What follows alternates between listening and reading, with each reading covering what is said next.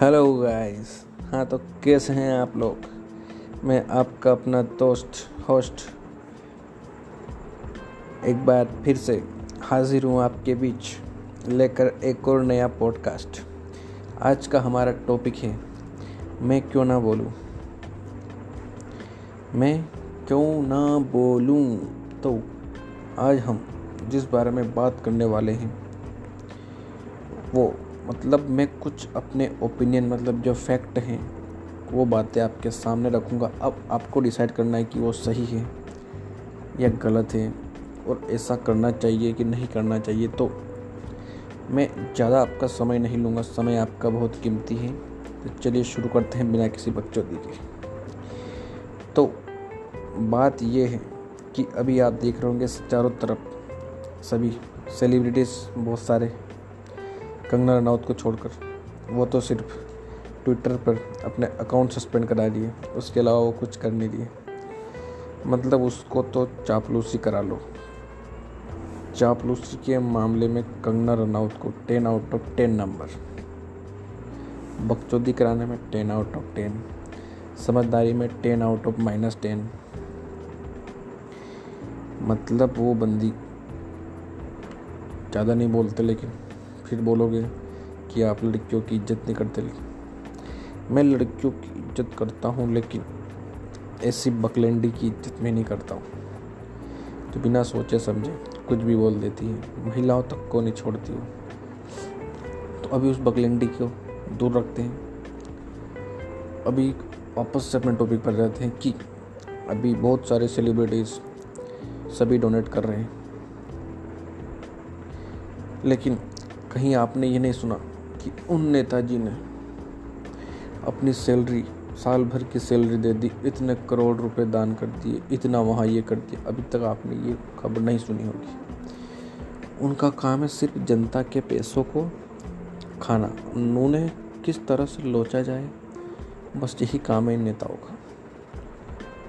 अगर ये नेता चाहे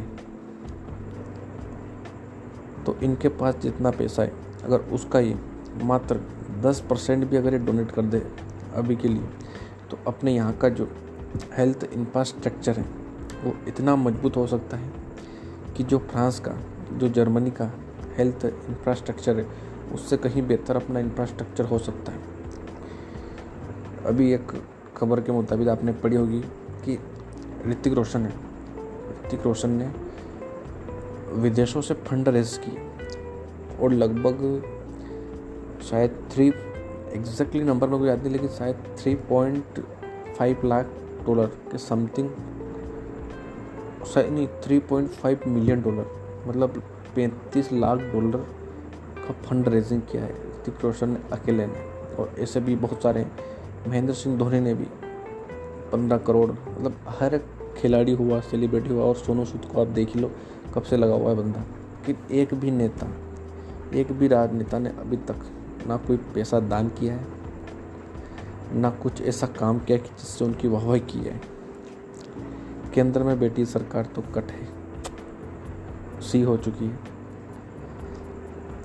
मतलब पिछले साल पीएम केयर फंड में कितना पैसा आया? हर किसी ने दान किया। कोई नहीं बचा था। हर एक बंदा कुछ ने दस रुपये से लेकर दस करोड़, बीस करोड़, सौ करोड़ तक का दान दिया, लेकिन वो उन पैसों का अभी तक कोई हिसाब नहीं, कहाँ लगे? किसी को हिसाब नहीं दिया। ये सरकार का फ़र्ज़ बनता था कि जो पीएम केयर फंड में पैसे आए थे, उनका जनता को भी हिसाब दिया जाए कि हमने यहाँ पर काम किया है। आप विदेशों में घूमें पीएम केयर फंड से तो वो बात अलग है। आपने गुलछर्रे उड़ाए, वो बात अलग है। तो मेरा बस आपसे यही पूछना है कि पीएम केयर फंड के पैसे आपने यूज़ कहाँ पर किए? अगर आपने लीगल यूज़ किया तो आपको बताने में क्या हर्ज है? जनता को भी तो पता होना चाहिए कि उनका पैसा कहाँ लग रहा है। आप टैक्स भर रहे हो, जॉब दे नहीं पा रहे, जो थे उन्होंने भी बेच कर प्राइवेट कर रहे हैं। तो बस मेरा आपसे ये पूछना है कि आप कर क्या रहे हो? आप किस, जहाँ आपकी सरकार नहीं बनती, वहाँ आप तोड़ मरोड़ की राजनीति, विधायक खरीदते हो तो आपका सारा पैसा तो उधर लग जाता है। देश की तरक्की में क्या घंटा पैसे लगाएँगे? जब पहली बार 2016 में बीजेपी की सरकार आई थी तो मुझे कुछ उम्मीदें थी कि कुछ, शायद कुछ अच्छा काम हो। लेकिन मेरी उम्मीदों पर ठीक उसी प्रकार से पूरा पानी फिर गया, जिस प्रकार से आप समुद्र के पास घर बनाते हो और एक और लहर आती है और पूरा घर ढह के चली जाती है। तो मतलब अभी के मुताबिक जो आंकड़े आ रहे हैं, उसके मुताबिक जो इंडिया की मोस्ट हेटेड पार्टी है, वो है भारतीय जनता पार्टी। मतलब बीजेपी की छवि इतनी गिर चुकी है। उसके नतीजे आपने बंगाल में देख लिए होंगे। अब आप बोलेंगे कि असम में तो जीत गई असम में जीतने का कारण है। अपोजिशन नहीं थी। कांग्रेस में दम बचा नहीं। अगर कोई अच्छी एक और पार्टी, दमदार पार्टी होती तो वहाँ पर भी मुँह की खानी पड़ती, लेकिन वहाँ पर कोई ऐसी पार्टी थी नहीं। कांग्रेस में वहाँ दम है नहीं। इसी कारण से वहाँ पर बनी है।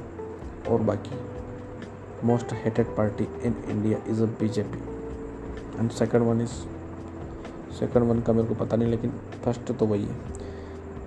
तो दोस्तों, मेरा यही था। इसी टॉपिक पर मैं आपको बोलना चाहता था कि अगर आप डोनेट करना चाहते हैं पैसे तो पीएम केयर फंड में ना करें। बहुत सारे ऐसे फाउंडेशन हैं, बहुत सारे जो लोगों की मदद, दिन रात मदद कर रहे हैं। उनमें से मेरे को शायद एक आध के नाम याद होंगे। एक तो हुकूमत हुकूमत फाउंडेशन है। सिख सिख समुदाय के लोगों ने शायद चला रखा है, वो कन्फर्म लेकिन इस, इनके जैसे बहुत सारे फाउंडेशन हैं। जो दिन रात लगे हुए हैं अपनी एड़ी चोटी का जोड़ लगा रहे हैं। सरकार के पास इतना पैसा हो पैसा होते हुए भी वो कुछ नहीं कर पाए, लेकिन वो खुद अपने दम पर लोगों की दिन रात मदद कर रहे हैं। तो आप भी अगर लोगों की मदद करना चाहते हैं, करो।